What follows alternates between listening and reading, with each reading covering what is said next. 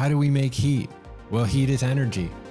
Where do we make energy? We need fuel to make the energy. There's no sugar. There's no glucose around. What do we use?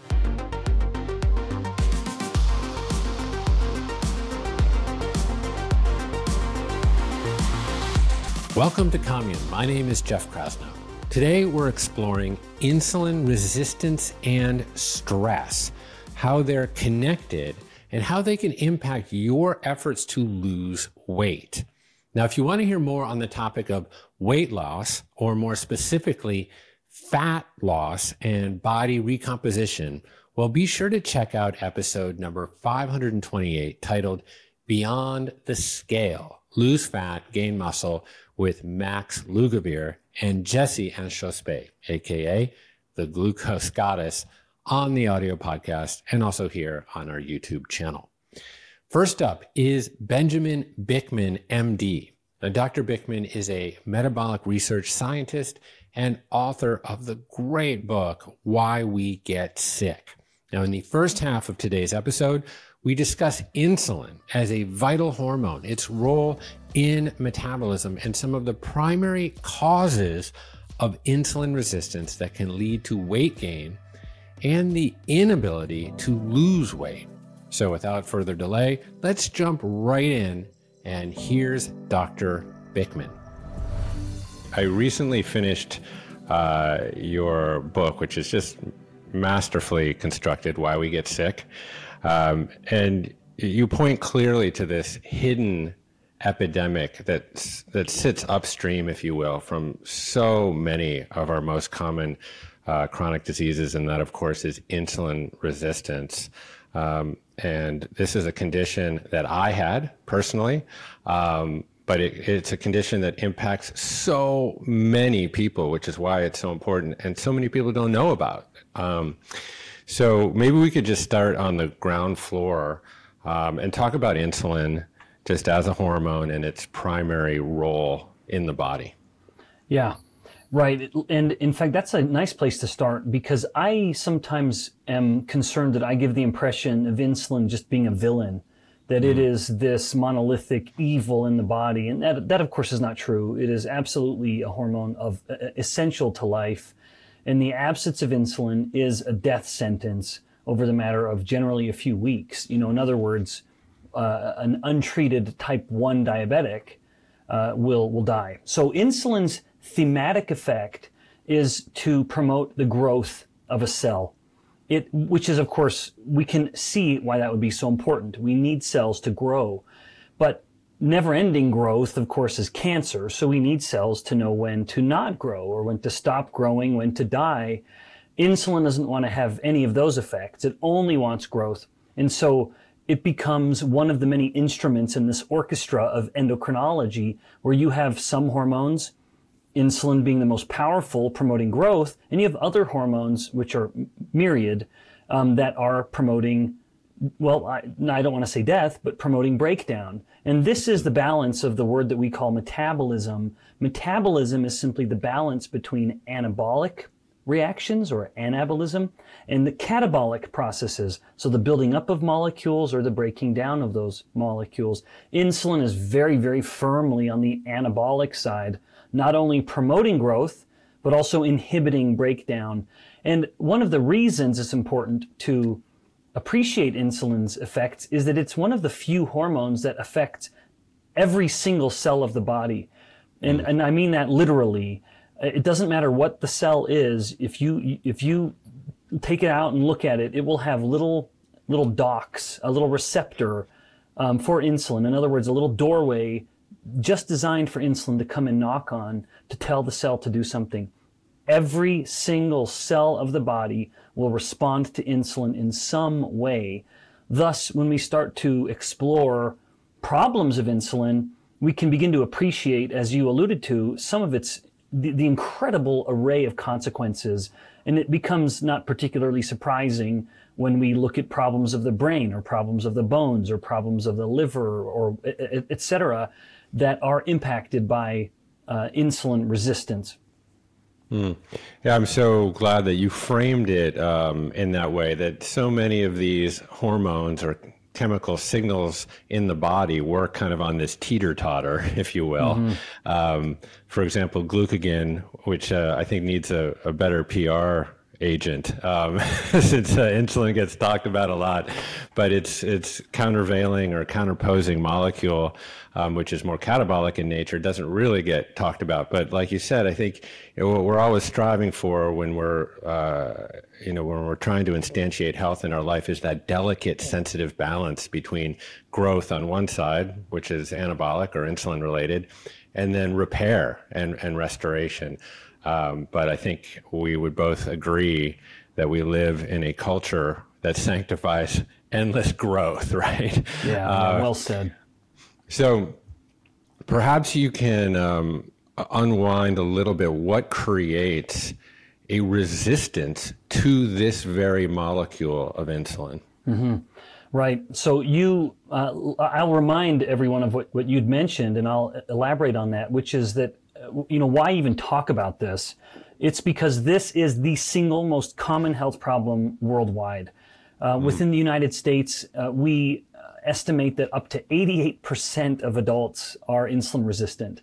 And wow. as, as much as we think here in the US, you know, we have a tendency, I consider it to be somewhat unfortunate, to think that the United States is the worst in everything, that, you know, metabolically, we're the fattest, we're the sickest. And that's actually not, not even nearly true uh, when you look across the world, rates of obesity and insulin resistance are higher across all of the Middle East and even throughout most of Southeast Asia and Asia, in, North Asia.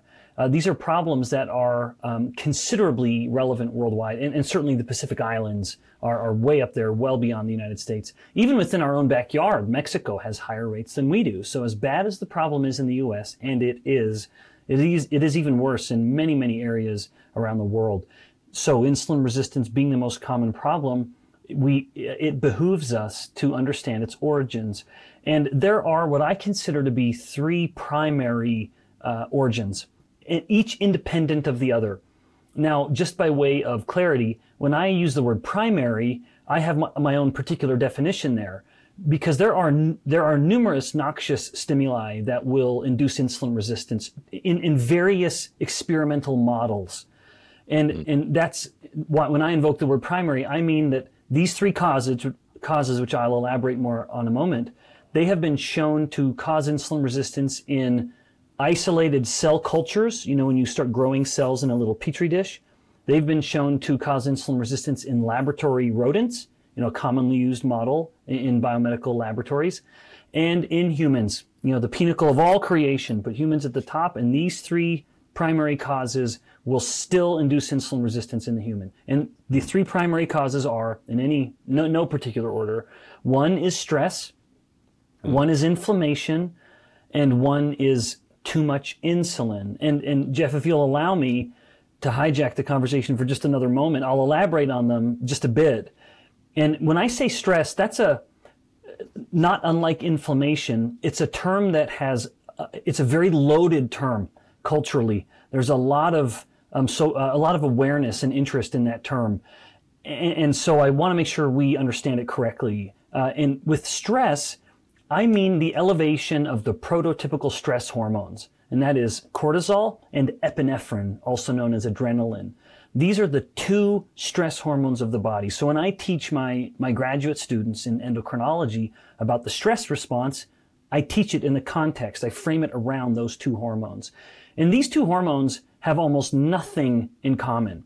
Cortisol and epinephrine are totally different types of hormones. They fall into different classes of hormones. They're produced from different cell types. They move through the bloodstream in different ways. They activate cells throughout the body in very, very different ways. The one thing they have in common is that they both want to increase blood glucose levels. And they do mm. so very, very quickly. A little shot of adrenaline, blood glucose is going to climb. A shot of cortisol, blood glucose is going to climb. Well, that of course puts them at odds with the hormone insulin, one of whose primary jobs is to reduce blood glucose. Mm. Now, inflammation is another very, very loaded term. And it's one that I confess I sometimes roll my eyes at a little bit because I believe it's invoked too readily. You know, people want to drop the word inflammation just too frequently and blame everything on inflammation. Uh, and of course, inflammation is, has a very necessary role. If it weren't for inflammation, we would die at the slightest sniffle. You know, the immune system is utterly vital to our survival and even just our repair and recovery. You know, when we are recovering from a workout, it's an inflammation process that's improving the strength and integrity of the muscle and the bones. It's using the same cells, the same processes that we would consider to be only relevant if we're fighting an infection.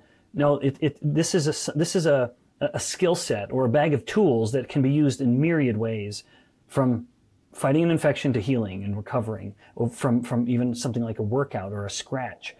Uh, so with inflammation, when the inflammatory proteins are elevated in the blood, and these are referred to as cytokines, then they promote insulin resistance at tissues.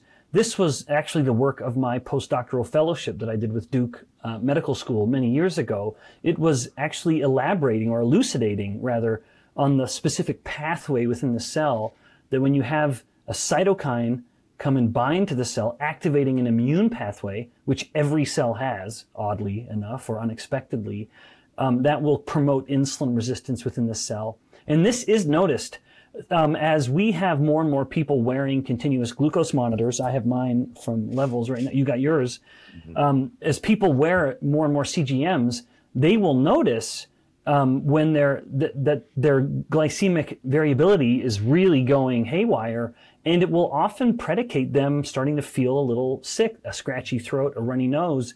And, and in fact, it can almost be used not only as an indicator, but even a predict of a predictor of the onset of an illness, a cold or a flu, let alone mm. something more severe. So inflammation, again, totally independent of any other variable, is also capable of, of causing insulin resistance. Now, the third and final, and what I consider to be the most important, is chronically elevated insulin. This um, contributor uh, takes a little bit of thinking in order to see the, the model or the way it interacts, because what ends up happening is the creation of a vicious cycle. Um, and I do believe it's the most relevant because it is the one that not only can you really identify um, very, very well through blood tests, it's also very responsive to interventions.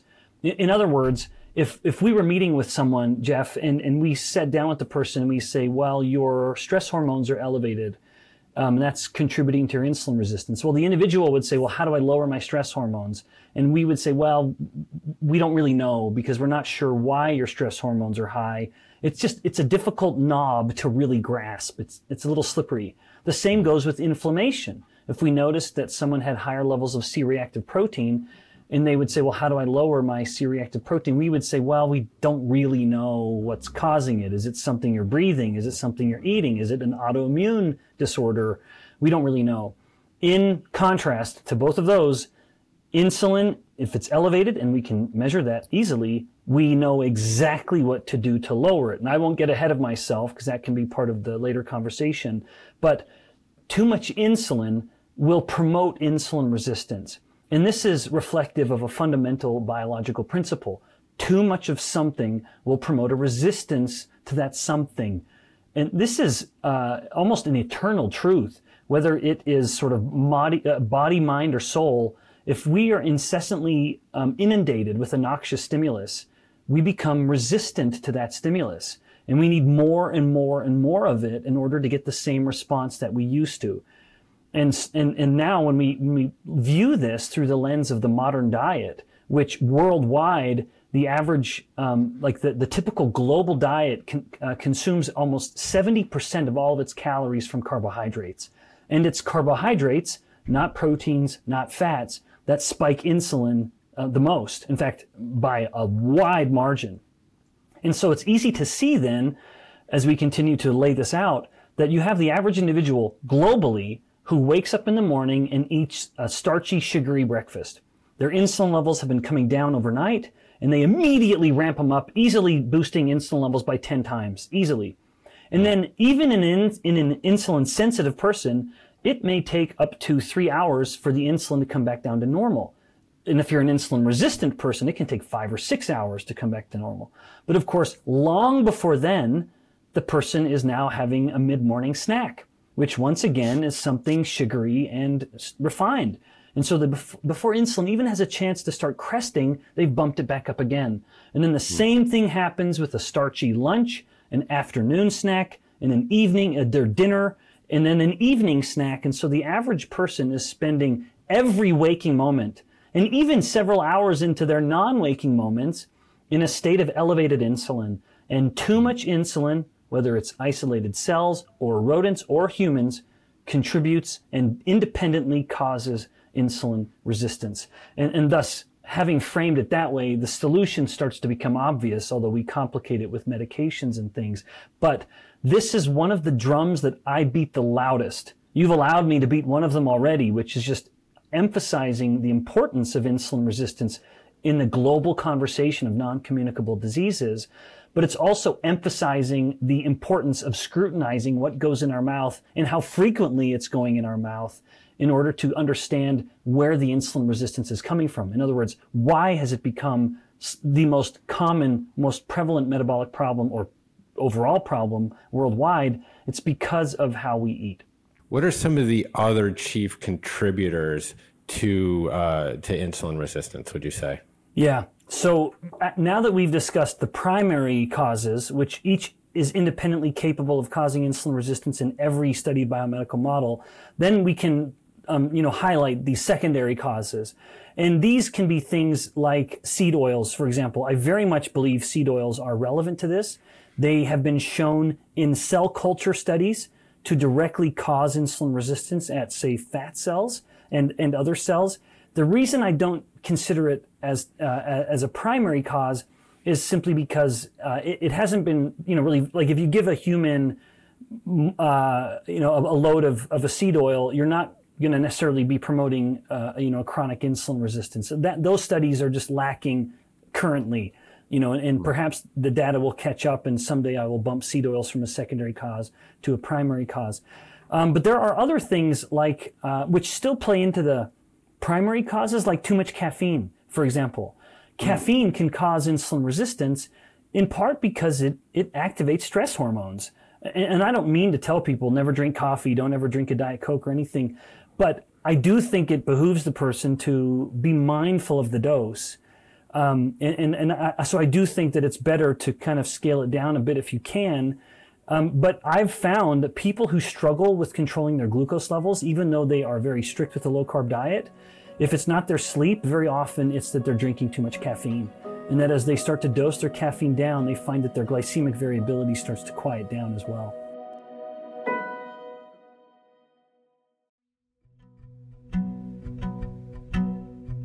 Hey, it's Jeff. And as an athlete, I've been told my entire life to make sure that I get enough electrolytes.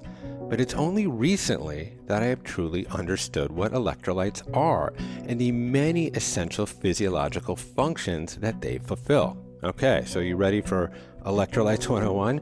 Here we go.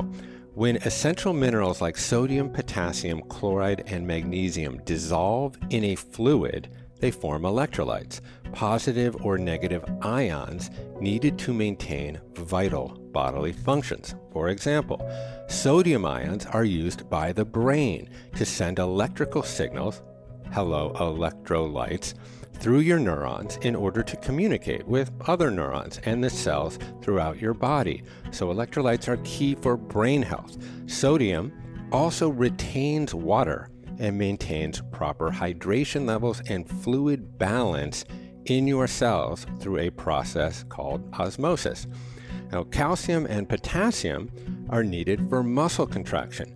They facilitate muscle fibers to slide together and move over each other as the muscle shortens and contracts. And magnesium is also required in this process so that the muscle fibers can relax after contraction. Now, magnesium is a total other beast. It plays a role in protein synthesis, sleep, and blood sugar balance, and hundreds of other functions.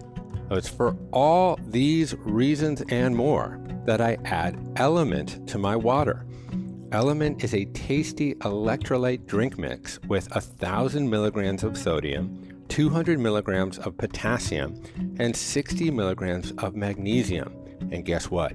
No sugar. Element is sweetened with stevia. a plant based sugar substitute that won't spike glucose levels. A 20 ounce serving of many popular sports drinks that I'm sure you know can contain 36 grams of sugar. It's absurd that those products are marketed as healthy when they contain almost as much sugar as a soda. Many listeners know that I still play competitive tennis. Now, before I started using Element, I was prone to fatigue and cramping during long matches due to the loss of sodium. No longer. I'm right there, moving like a panther at the end of a grueling three set match. So, right now, Element is offering Commune listeners a free sample pack with any purchase.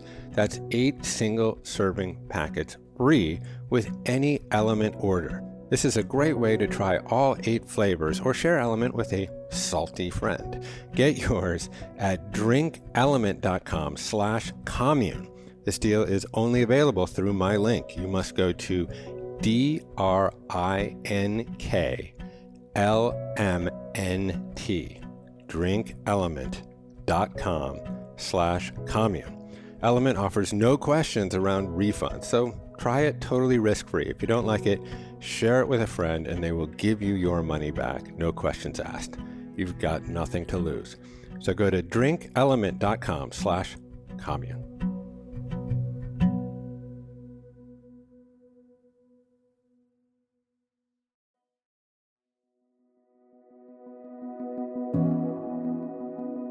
And as you can see or hear, there is a complex relationship between insulin, insulin resistance, and various health outcomes related to maintaining a healthy weight. Stress is definitely a factor, which is why you'll hear more about it in the next segment. And next up is, well, me. Should I go first person or third person here? Not sure. But talking about the role of stress in weight management and the protocols that I adopted to help me lose 60 pounds of mostly fat. So it is certainly connected to stress, but through the same mechanism. So stress, if you have like a endocrine response to stress, so something stressful happens in your life, your HPA axis, which is a primary endocrine axis in your body, then releases like glucocorticoids, cortisol, for example, from your adrenal glands. Mm-hmm. So your normal st- stress response would be to release cortisol. That is going to stimulate the liver to release glucose Got it. and then insulin will follow. Okay. And that is a adaptive um, response as part of your sympathetic nervous system response. So if you were to encounter a stressful situation within nature, as we used to 10,000, 20,000 years ago, you would want exactly that response. You'd want stress, You'd want cortisol, you want glucose shooting out to your muscles mm-hmm. because you need to run, you need to fight, fight or flight, right? So that is a normal adaptive response. The problem is is that we live within a time of chronic stress. So with many people, we have this HPA axis always stimulated. We have cortisol always mm-hmm. being released and then subsequently then we have the release of glucose. And then of course in response to glucose the pancreas is like we need more insulin. And so we get into a state mm-hmm. of chronic high insulin. It's called hyperinsulinemia. And and here, that can be just really stress related not even if you have like a fantastic low glycemic diet but you're chronically stressed you could have can i tell my story?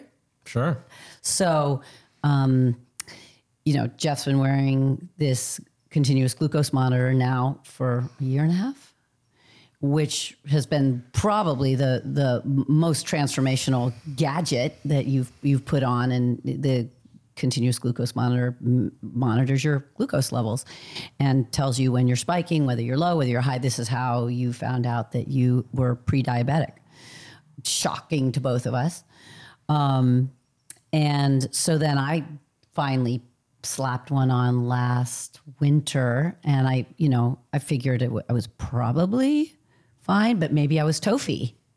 Um, and so I, I put one on. I figured I would just do it for two, two to four weeks, unless, of course, I found out some sort of unpleasant numbers, and put it on. It took a day or two to kind of calibrate. First, it seemed like it was high, but you said, "Don't worry about it. Don't worry about it. It just takes a couple days to kind of get used to your body um, or your body to it."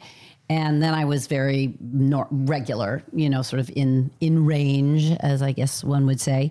And um, I definitely noticed I my diet maybe wasn't as good as I thought it was because I was eating. I for sure ate and drank things that spiked me in not the best ways, but it was clear that if I wanted to be healthier, I could, and that my baseline glucose levels, my fasting glucose levels were solid. And then about 10 days in, um, and I had, I was down at around 80, which I guess is a pretty solid resting glucose. And then I'll go up to 140, 150 if I, you know, had big two, two cupcakes or something and that was it. And then I, I, I was monitoring it, but I wasn't really, you know, it wasn't that interesting to me anymore. And then my dad had that, that huge, very major health crisis. And I, I was monitoring, but I wasn't really paying attention because I was so consumed with going up to visit him and, you know, hospital and it was very dramatic. And then I looked back on my glucose levels after, um, at, at that point, and I was up in like the 200s pretty much, but across the board all day long with a few little dips. And I was just like, that's incredible. I mean, we hear all the time that stress is the killer. You know, it's this, we all sort of get it, but to actually see that was so un, I mean, it was so eye opening. And okay, yeah, that's fine. I was obviously, it was a crisis point and you know, I have enough, I sure I'm, you know, I have enough metabolic fitness to withstand a couple weeks of like crazy spikes. But for people who mm-hmm. are chronically stressed, or, you know, whatever, there's so many ways to be stressed, environmentally stressed for your, you know, situation. Obviously, I was like, well, that is just it's so interesting to really look under the hood and see those numbers. And our daughter had this a similar experience just in this last month. You know summertime low low low went to school first day at school 200 yeah. you know? So let me give you the headline there. Stress management is weight management. And let me then now write the mm-hmm. article in a relatively Newtonian way because, you know, we want to kind of show sort of how these things happen by analogy with billiard balls. I hit the cue ball, then the cue ball hits the two ball that hits the four ball that hits the eight ball in the corner pocket. That's just the way humans generally explain things. So I'll try to explain it that way, but knowing that there's a lot of other factors happening everywhere all at once. So you get stressed, you release stress hormones, stress hormones release uh, glucose. Glucose stimulates the release of insulin. Over time in the body, and this is just a general rule, that the excess of any one molecule will cause a resistance to itself. So, over time, elevated levels of insulin mm-hmm. will cause a resistance to insulin. So when cells are no longer sensitive to insulin and they're not taking glucose in for the production of energy, you it is storing then that glucose as fat, as triglycerides generally in adipocytes, fat cells. So there you have your chain link fence of why stress causes weight gain in terms of like some of the protocols that I specifically adopted on kind of my journey and how it relates to a lot of the things that we've been talking about, you know, one of the key um, protocols was a 16-8 intermittent fasting protocol. Now, um, there are a lot of like philosophical reasons to fast and to you know, sort of s- uh, Suffer.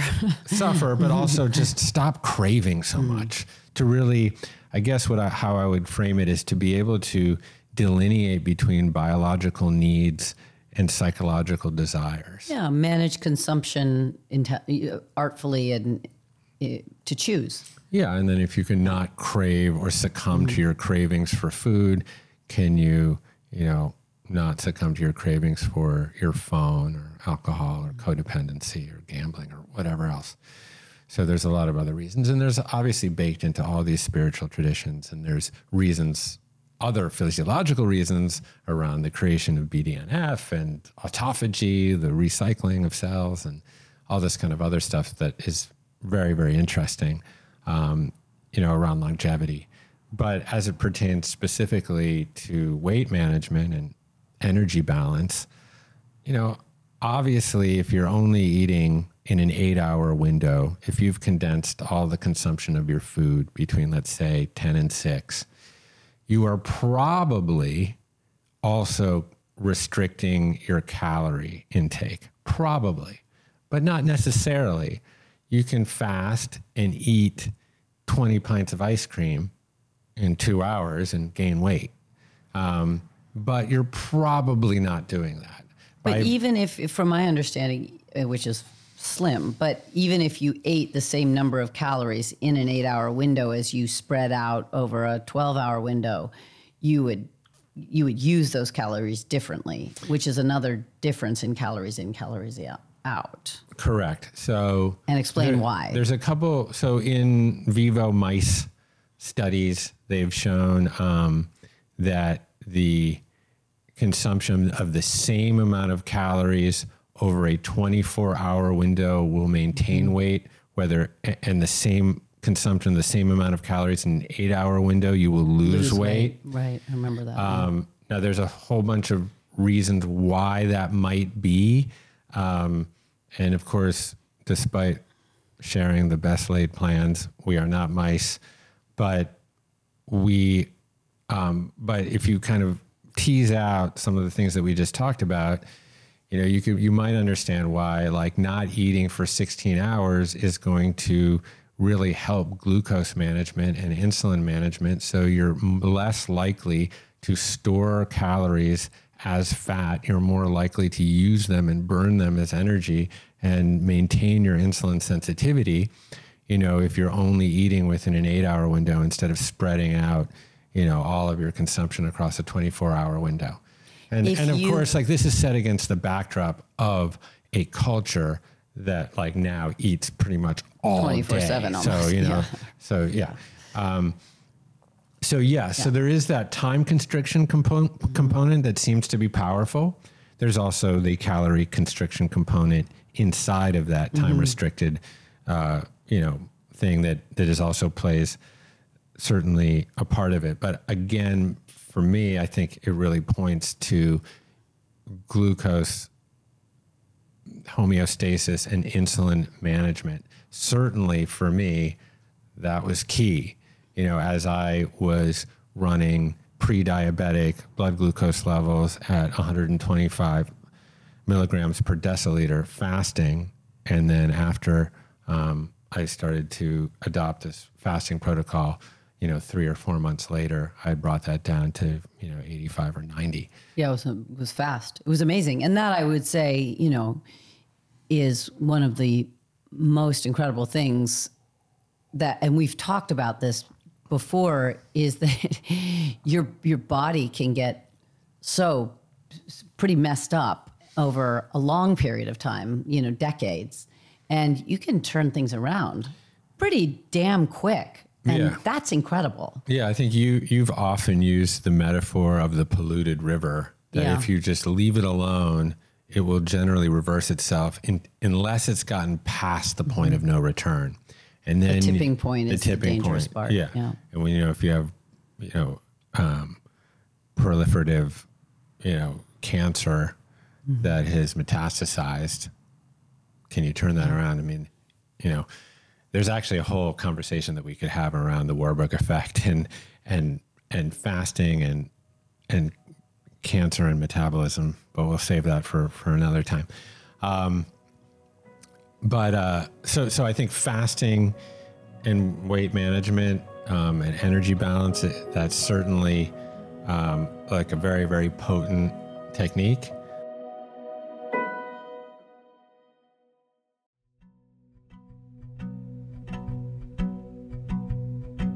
Hey, it's Jeff. Now, I always heard vitamin supplements are a waste of money as they just pass through your system. Expensive pee, right? Well, now I understand why and the reasons it's so hard to absorb large doses of certain nutrients through the pills, powders, and gummies at the store.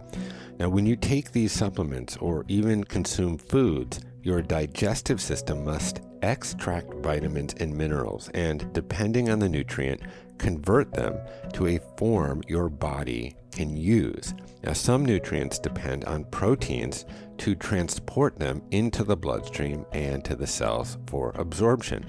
Now, often, these supplements contain such large quantities that your body doesn't have enough resources, like transporter proteins, to absorb the nutrients.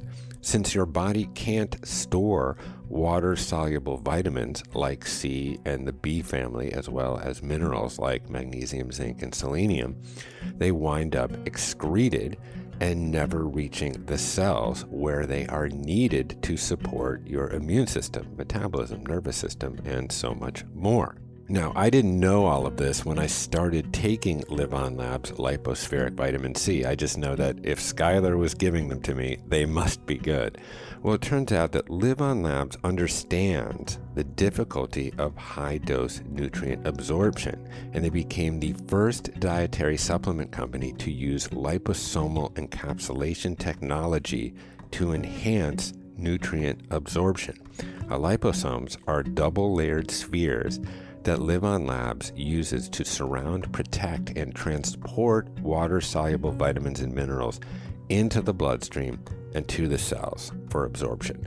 liposomes are made of essential phospholipids, the same material that makes up your cells, so they easily pass into the cells and deliver the nutrients, staying behind to fortify the cell membrane. Now, the LivOn Labs liposome encapsulated supplement line includes vitamin C, a B vitamin complex that contains premethylated folate, a magnesium specifically formulated for the brain, and the master antioxidant glutathione. And guess what? Only the ingredients necessary for maximum absorption. That means no sugar and no fillers, no colors, no artificial flavors. If you don't want to know what that tastes like, and trust me, you probably don't, make sure to follow the instructions on the package. Uh, right now, LivOn Labs is offering commune listeners free sample two packs of all their liposome encapsulated supplements with any purchase. This is a great way to try all six of their powerful supplements and get accustomed to their weird, unique, goo-like consistency. Just get yours at livonlabs.com slash commune. This offer is only available through my link. You must go to livonlabs.com slash commune. LivOn Labs has a 100% satisfaction guarantee or your money back. So you have nothing to lose. Go to livonlabs.com slash commune.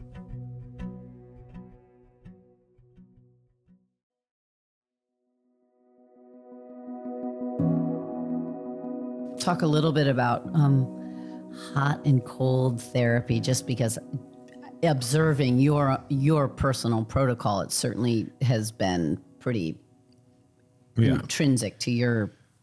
So be so I think it's the interesting stacking of various protocols that can create like very very powerful knock-on impacts. So in addition to that 16-8 protocol, I began to adopt a cold water, a deliberate cold water therapy that is mostly about cold showers, just because we don't have a cold plunge here. But sometimes in Topanga, when we have a cold plunge, um, I'll do that. And I've typically just absolutely hated the cold. Um, Even more than me. Yeah. well, way more.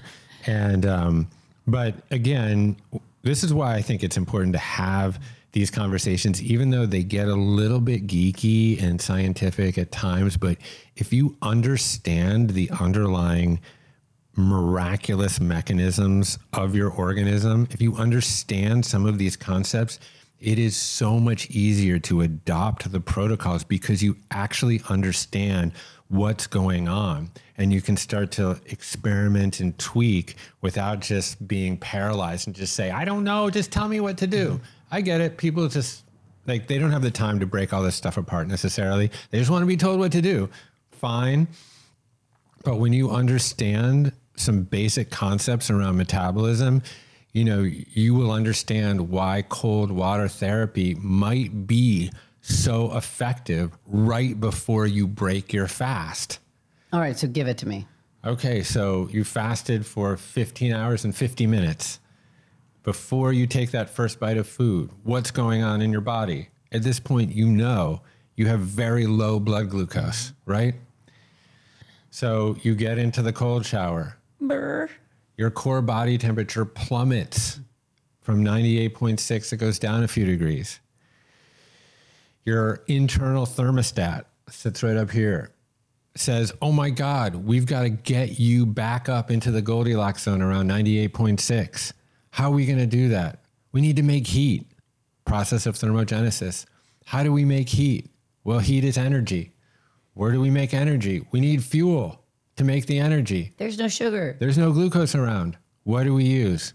Fat. Yummy, yummy fat. We oxidize fat. We break down triglycerides into free fatty acids, just like I said, and we use that fat in this process called thermogenesis to reheat our bodies. And that is happening highly effectively in this one form of tissue known as brown fat. So, like, brown fat is like the good, happy fat.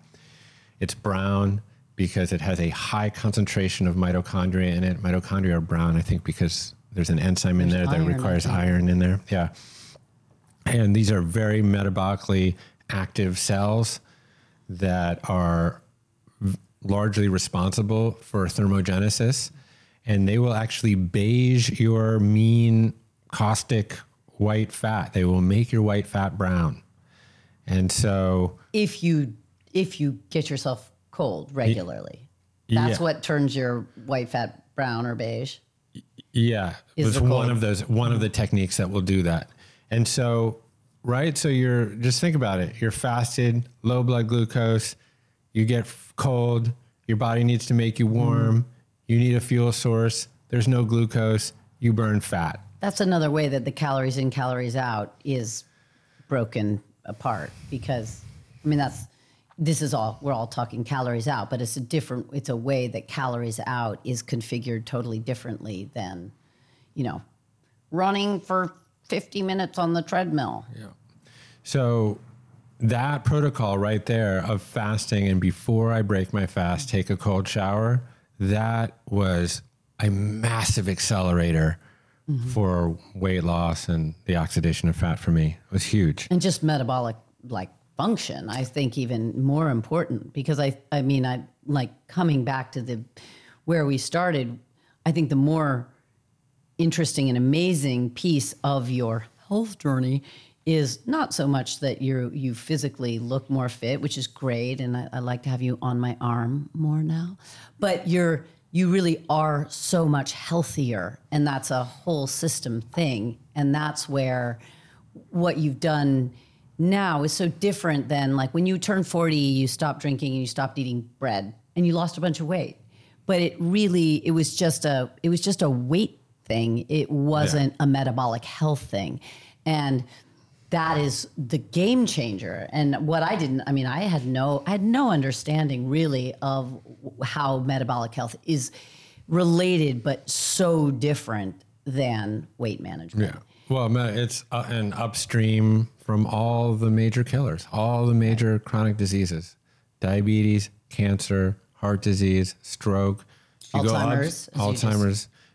Upstream from all of those diseases is metabolic health or metabolic dysfunction. Um, the the last I think little piece here um, relates to muscle, muscle development, muscle management in relation with weight management and calorie restriction. And this is like once you sort of really get it all together and want to fine tune all the pieces. So I went from a peak of 204 pounds to 142 pounds. That, was, my too lightest. skinny. And I honestly felt pretty good at 142 because you feel so light on your feet. Um, but I had lost all, basically all my muscle mass during that process. And that's okay. Um, it gave me a base from which to start. So it kind of worked for me. And then since that time, I've put on about 15 pounds, mostly muscle. Um, and now I'm kind of in this sort of fine tuning place where how can I not overeat, not violate the theories of thermodynamics, but also ingest and consume enough protein in order to maintain or even build muscle mass. And this is the the sensitive little balance. So, you know, let's say I, I exercise a lot and I have a, probably a pretty good basal metabolic rate at this juncture. So I can probably consume 3,000 calories per day and remain relatively neutral. But I don't want to consume all those calories all the time. But I still, but if I'm going to, but if I'm losing weight, I'm also going to be losing muscle mass. Mm-hmm. So, of those calories that I do eat, I want to make sure that I'm getting enough protein because, again, that protein will be broken down, catabolized into core amino acids that my body will use for muscle, but also for transport molecules, for enzymes, for neurotransmitters, for, I mean, insulin itself is a peptide hormone. It's made of amino acids. Sometimes we just think about protein as like we eat a cow and it goes right to our mm-hmm. muscle. But no, it's like we're making hundreds of thousands of proteins in the body all the time. Muscle just happens to be one expression of them. Particularly though, for muscle, you want to make sure that you are eating enough of the kind of what's called the branch chain amino acids, the like leucine, for example. So, just briefly on amino acids and protein, there are 21, 20 or 21 amino acids in the body. Your body miraculously, endogenously makes 12 of them. So, develops and generates 12 of them on its own.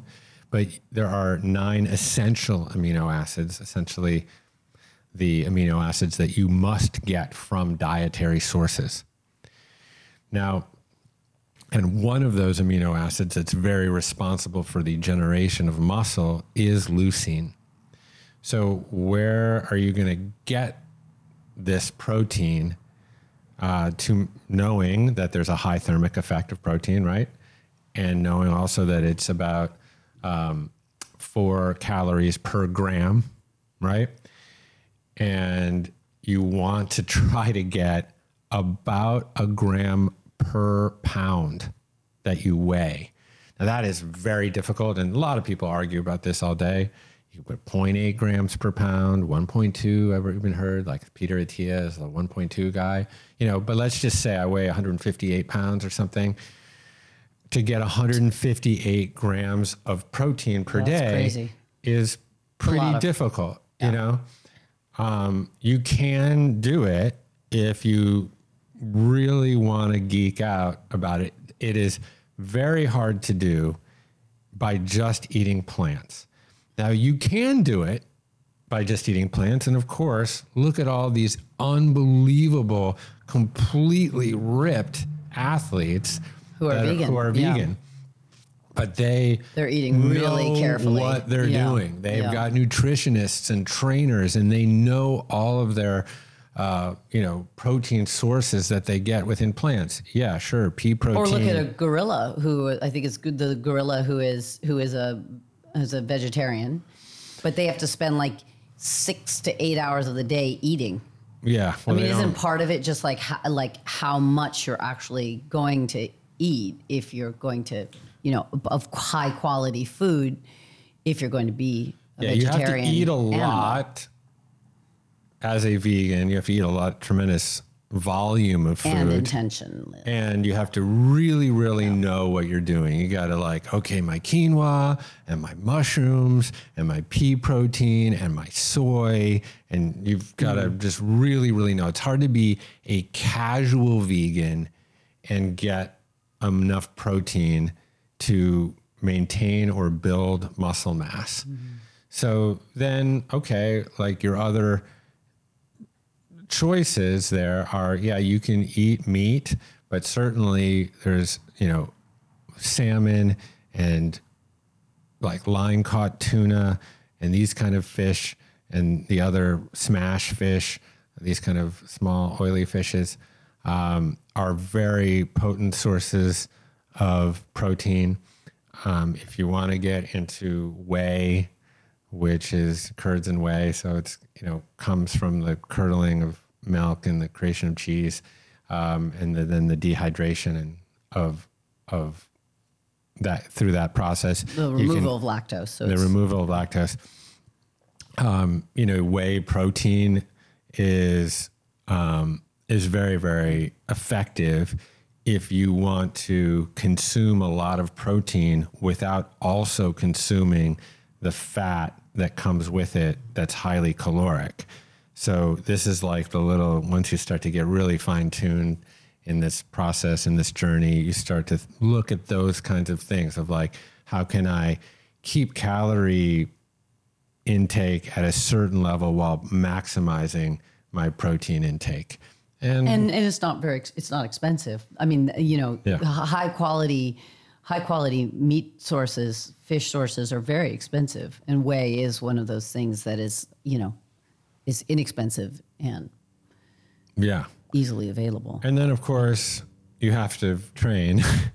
so, you know, you can get all of your requisite protein, uh, but then, you know, you've got to train. You've got to get to the gym or ruck or squat or do your pull ups or do your push ups, etc. And so, you know, that's when you start to really optimize around this kind of balancing act between weight management and muscle management.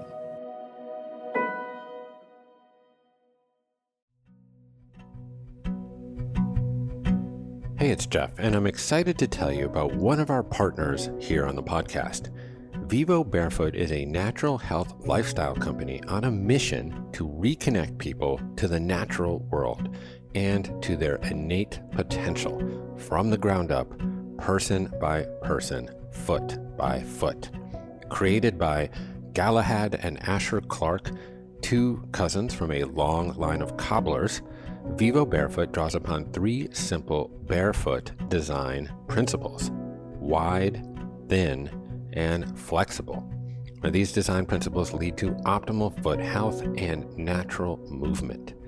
Vivo Barefoot makes their footwear from the best materials nature has to offer, allowing your feet to move, to breathe, and to perform with every step. A million years of engineering, also known as evolution, has yielded the perfect blueprint for standing, walking, and running your feet.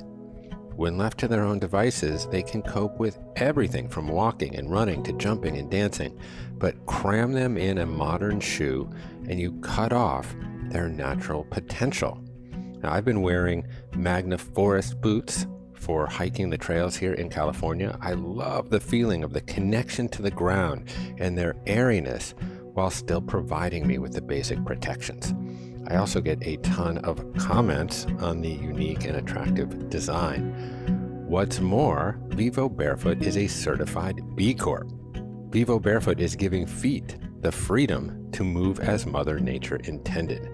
The best piece of technology ever to be put into a shoe is the human foot. So you can get 15% off your first Vivo Barefoot order at vivobarefoot.com and use the code VivoCommune15 at checkout. That's vivobarefoot.com and use the code VivoCommune15 at checkout. Reclaim your natural potential. the journey starts with your feet.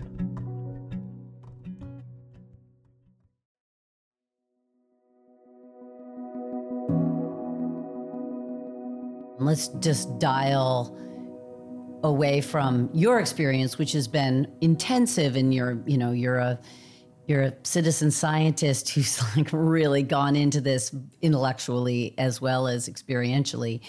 But for people who, you know, whatever, work eight to 12 hours a day and don't have the time or the necessarily the inclination or the resources to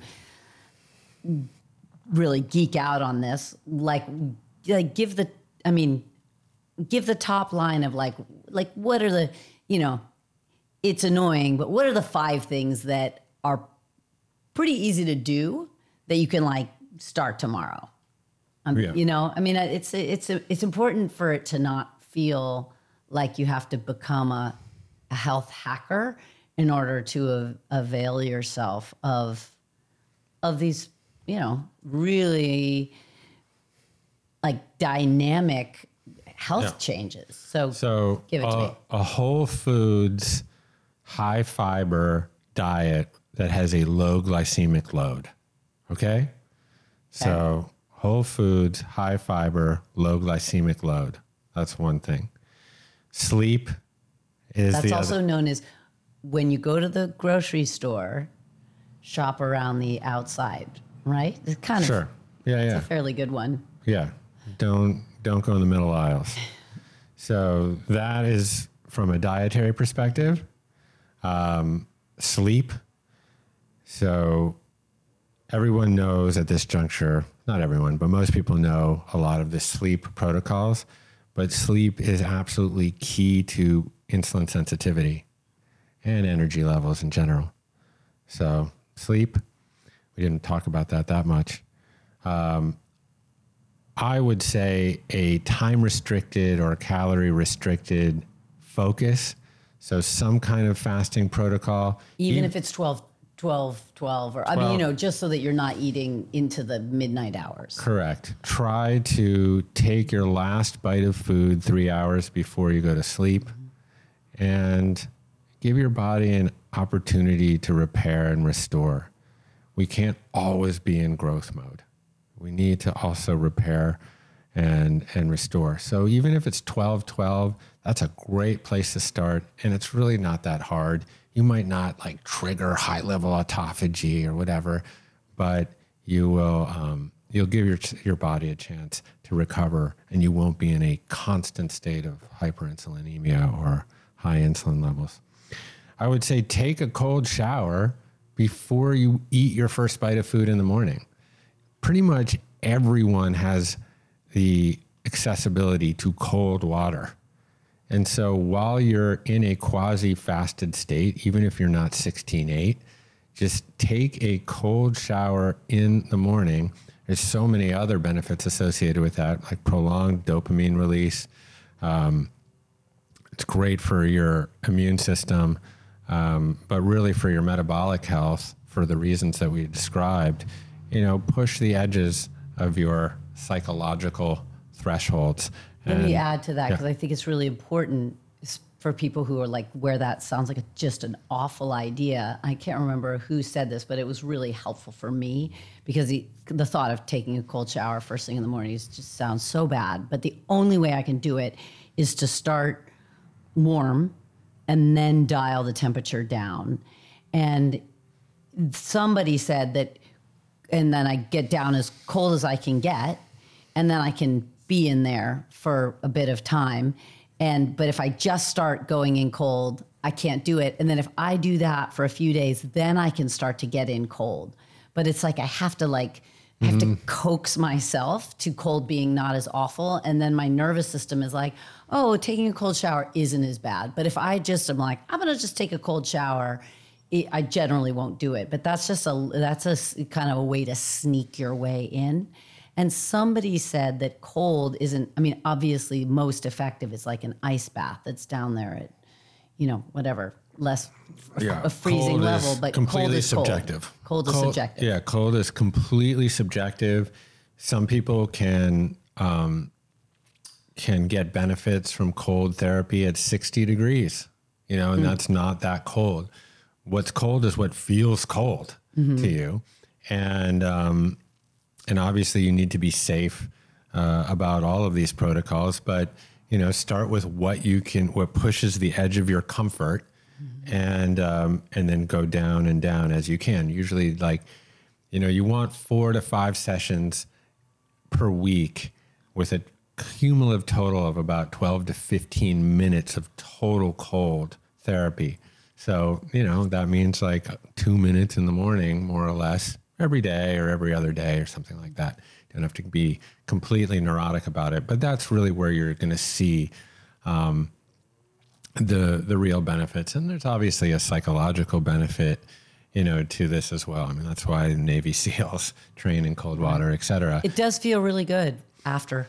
well, it, it also, yeah, it, you know, it, it has, uh, as I mentioned, you know, it stimulates a dopamine response up to 48 hours after the session. Wow.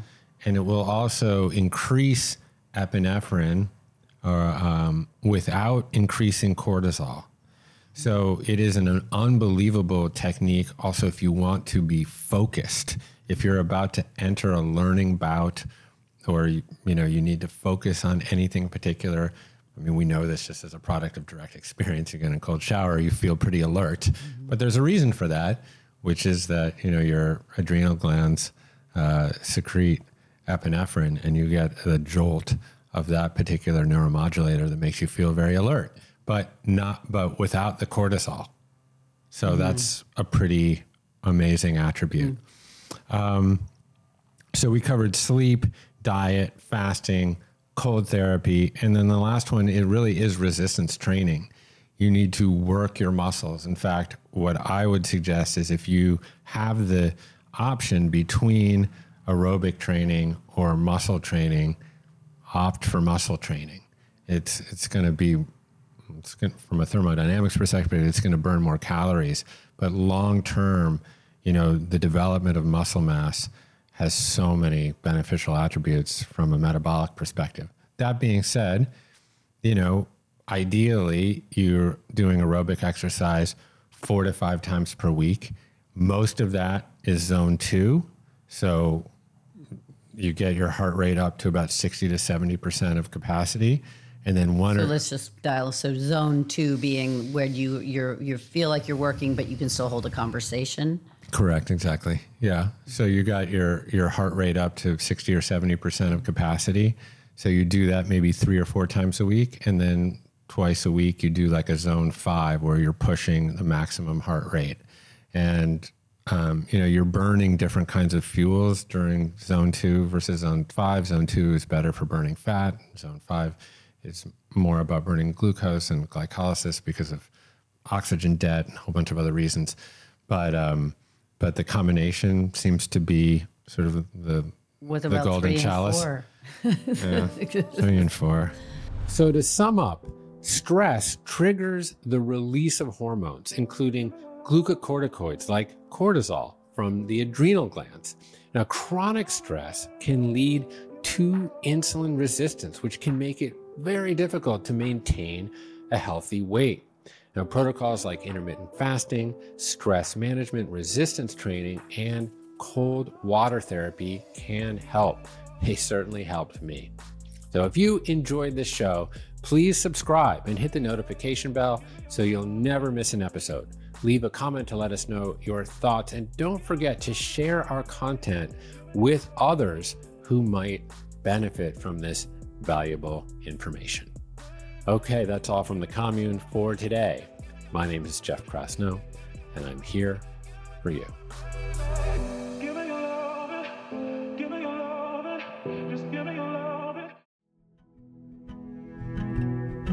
Hey, it's Jeff, and when it comes to your health and longevity, you hold nothing back. You understand what it means to push harder and reach farther and go that extra mile. Well, this relentless drive runs in your blood. That's why Inside Tracker provides you with a personalized plan to build strength, speed recovery, and optimize your health for the long haul. Created by leading scientists in aging, genetics, and biometrics, Inside Tracker analyzes your blood, your DNA, and fitness tracking data to identify where you're optimized and where you're not. You'll get a daily action plan with personalized guidance for the right exercise, nutrition, and supplementation for your body. And when you connect Inside Tracker with your Fitbit or Garmin, you'll also unlock real time recovery pro tips after you complete your workout. It's like having your own personal trainer and nutritionist right there in your pocket. If you're interested in this innovative service, I've got great news for commune listeners. For a limited time, you can get 20% off the entire Inside Tracker store. Just go to insidetracker.com forward slash Dr. G. That's insidetracker.com forward slash DRG.